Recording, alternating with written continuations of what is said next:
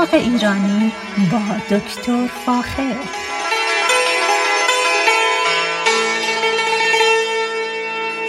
سلام من دکتر فاخر البودویرج هستم تهیه کننده و مجری برنامه باغ ایرانی. صدای من رو از رادیو بامداد در شهر زیبای ساکرامنتو و شمال کالیفرنیا میشنوید.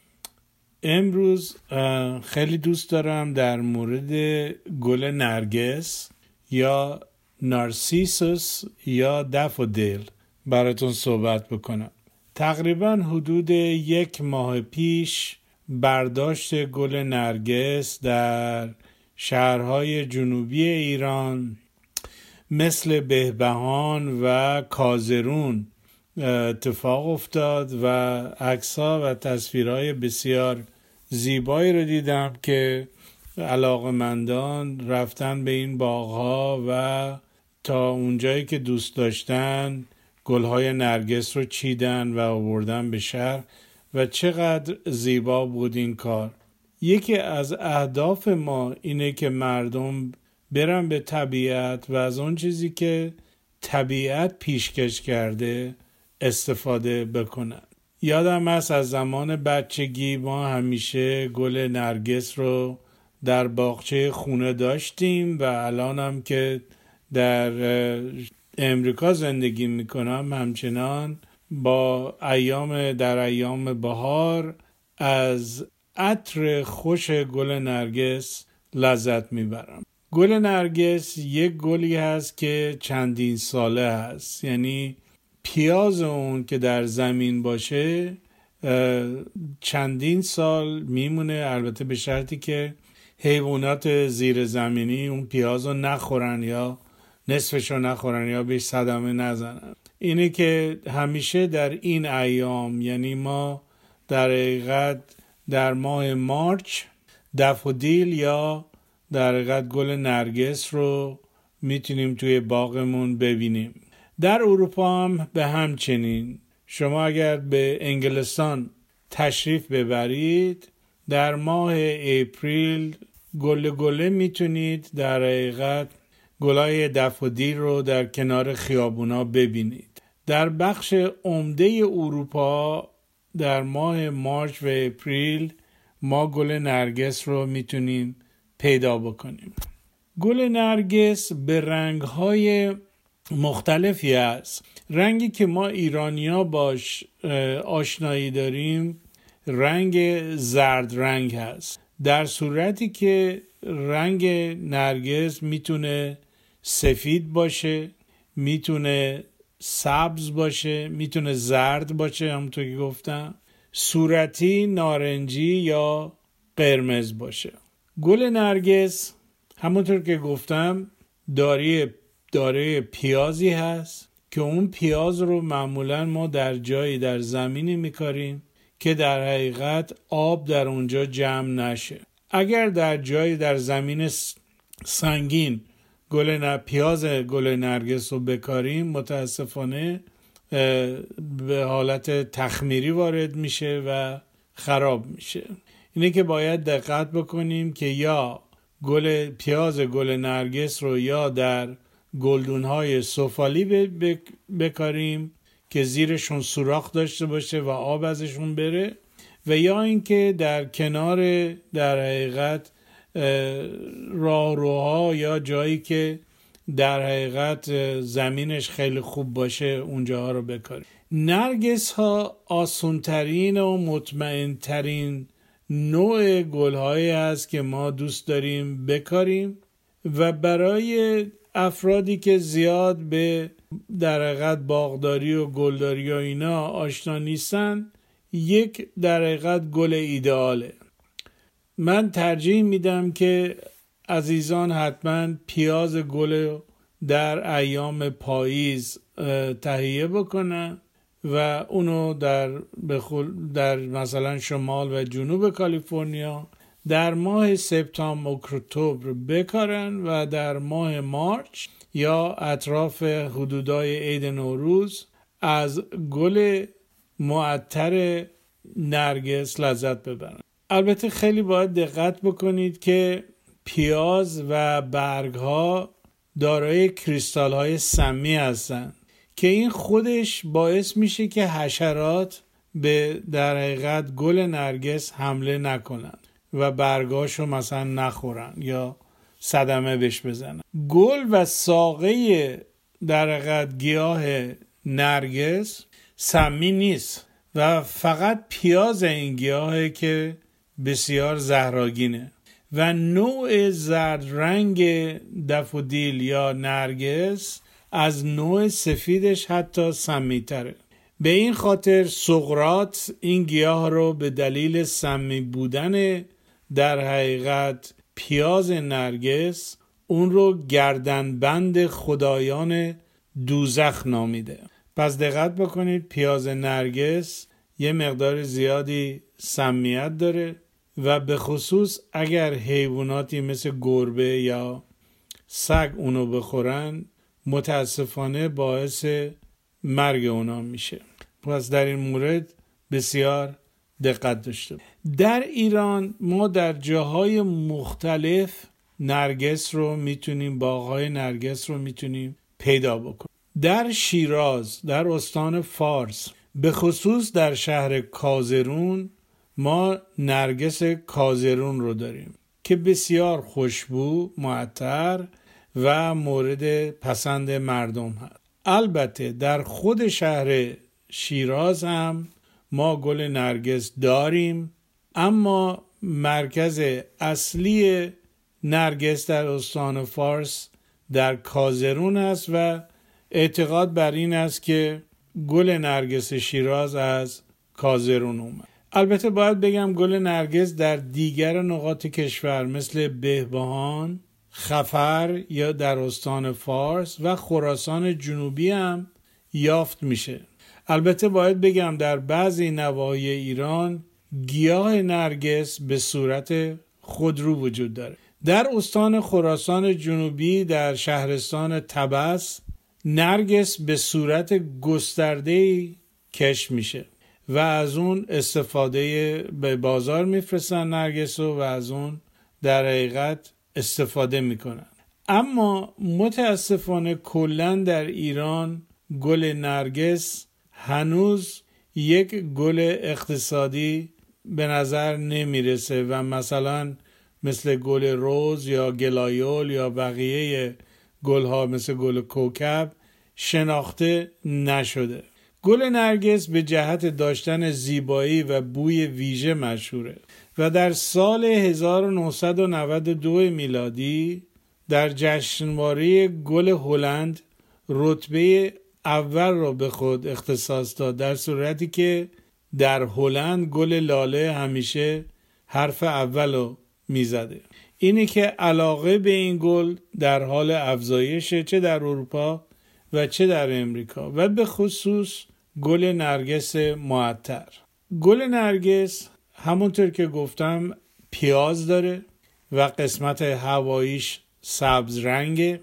تا اینکه در حدود ماه مارچ به گل میره و گلهای زیبایی میده.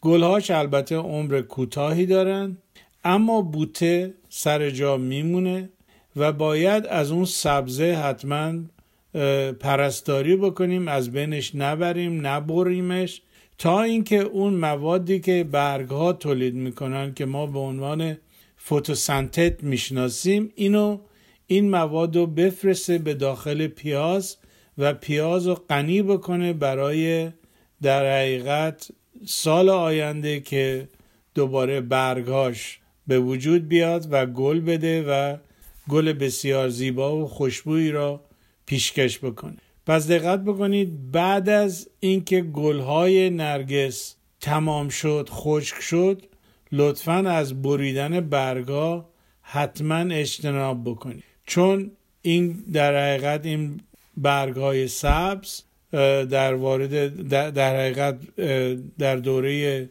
زندگیشون وارد فوتوسنتز میشن و باعث میشن که مواد قندی به پیاز برن و در اونجا انباشته بشن برای سال آینده. به این تریب نرگس ها برای گلدهی سال بعد نیاز به انرژی دارن که این انرژی از ساقه و برگ ها سرازیر بشه به پیازها. به این دلیل برگ ها رو از محل توقه قطع نکنید چون این کار باعث میشه که اونا ضعیف بشن. صبر بکنید تا در حقیقت پاییز بیاد سرما بیاد و در اثر سرما برگا به شکل طبیعی پژمرده بشن زرد بشن. در اون موقع می‌تونید از منطقه از نقطه توقه در حقیقت برگ ها رو قطع بکنید. دقت بکنید که گاهی اوقات برگ ها و ساقه گل نرگس ممکنه که بیمار باشه. اگر چنین چیزی وجود داشت حتما این برگ ها رو در حقیقت بچینید و مطمئنا سعی بکنید که در یه پلاستیک بذارید و در در حقیقت خاک رو ببریزید. پس از گلدهی گیاه رو پس از گلدهی گیاه رو باید حداقل یک بار در هفته آب بدیم تا اینکه گیاه به زندگی عادی خودش ادامه بده. اگر شما باغ کوچیکی دارید و دسته های نرگس خیلی زیاد و بزرگ شدن می‌تونید اونا رو در حقیقت از زمین خارج بکنید پیازها رو تقسیم بکنید و در جای خونک مثل یخچال که هم خونکه و هم تاریکه نگهداری بکنید. تا سال آینده.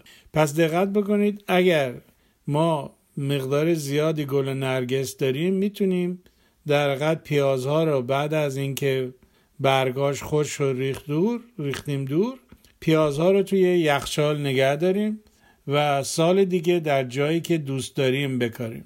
این یک چیز بسیار عادی هست که ما در مورد اکثر گلهایی که پیاز دارن مثل لاله از اون, استفاده، از اون به از این تکنیک استفاده می‌کنیم. پیازای در گل نرگس رو ما می‌تونیم حتی در گلدون هم بکاریم و به خصوص اینو در خارج خونه یه جایی بذاریم که در سرمای زمستون بره و سالم بگذره و در بهار برای ما گل نرگس تولید کنه.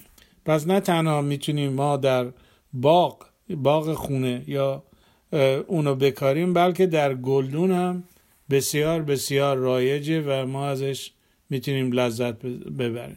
معمولا ما پیشنهاد می‌کنیم که گلهای نرگس چند گلهای نرگس که با رنگهای مختلف میان و همه رو با هم مخلوط نکنیم.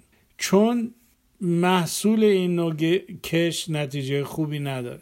یکی از نرگس های معروف در حقیقت کازرون نرگسی هست به اسم نرگس شهلا. نرگس شهلا البته نرگس های مختلفی وجود داره اما نرگس شهلا معروفترین نرگس استان فارس است. گل های نرگس دو دسته هستند. یکی گل نرگس واقعی و یکی نرگس دروغین.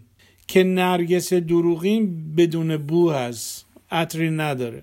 اما نوع طبیعی اون بسیار معطره و مقاوم در مقابل سرما.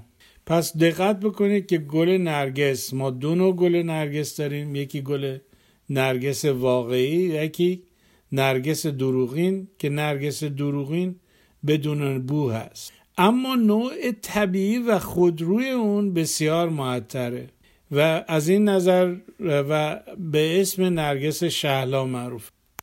پس سعی بکنید نرگس رو در حقیقت در باغچهتون در یک محدوده ای بکارید. پیازش رو می‌تونید جدا بکنید نرگس رو می‌تونید در گلدون بکارید. سعی بکنید که نرگس معطر بکارید که از عطر اون استفاده بکنید. و همطور که گفتم نرگس به دو شکل هست یکی معطر یکی بیبو. اما سعی کنید نرگس معطر بکارید و چون پیازش زیاد میشه می‌تونید سالیانه اونو از زیر خاک در بیارید پیازها را جدا بکنید و اونطوری که دوست دارید در حقیقت دکور لندسکیپتون رو با این گلهای خوشبو در حقیقت انجام بدید. یه چیزی که باید دقت بکنید اینی که اگر پیاز نرگس رو برای سال آینده در یخچال نگر میدارید سعی کنید که در یخچالی نگه دارید که در اون سیب وجود نداره. خود من این کارو کردم و متوجه شدم که پیاز نرگس در جایی که سیب وجود داره در اون پایین یخچال این باعث میشه که در حقیقت پیاز نرگس از خراب بشه. پیاز بیبار میشه و شکوفه نمیده. اینه که باید دقت بکنید که در مجاورت سیب پیاز نرگس رو در یخچال نگه ندارید. در موقع کشت باید دقت بکنید که قسمت بالایی پیاز نرگس یه مقداری از خاک بیرون باشه و در حقیقت خود پیاز بخش عمده شاید بالای 90 95 درصد در حقیقت ارتفاع پیاز در زیر خاک باشه.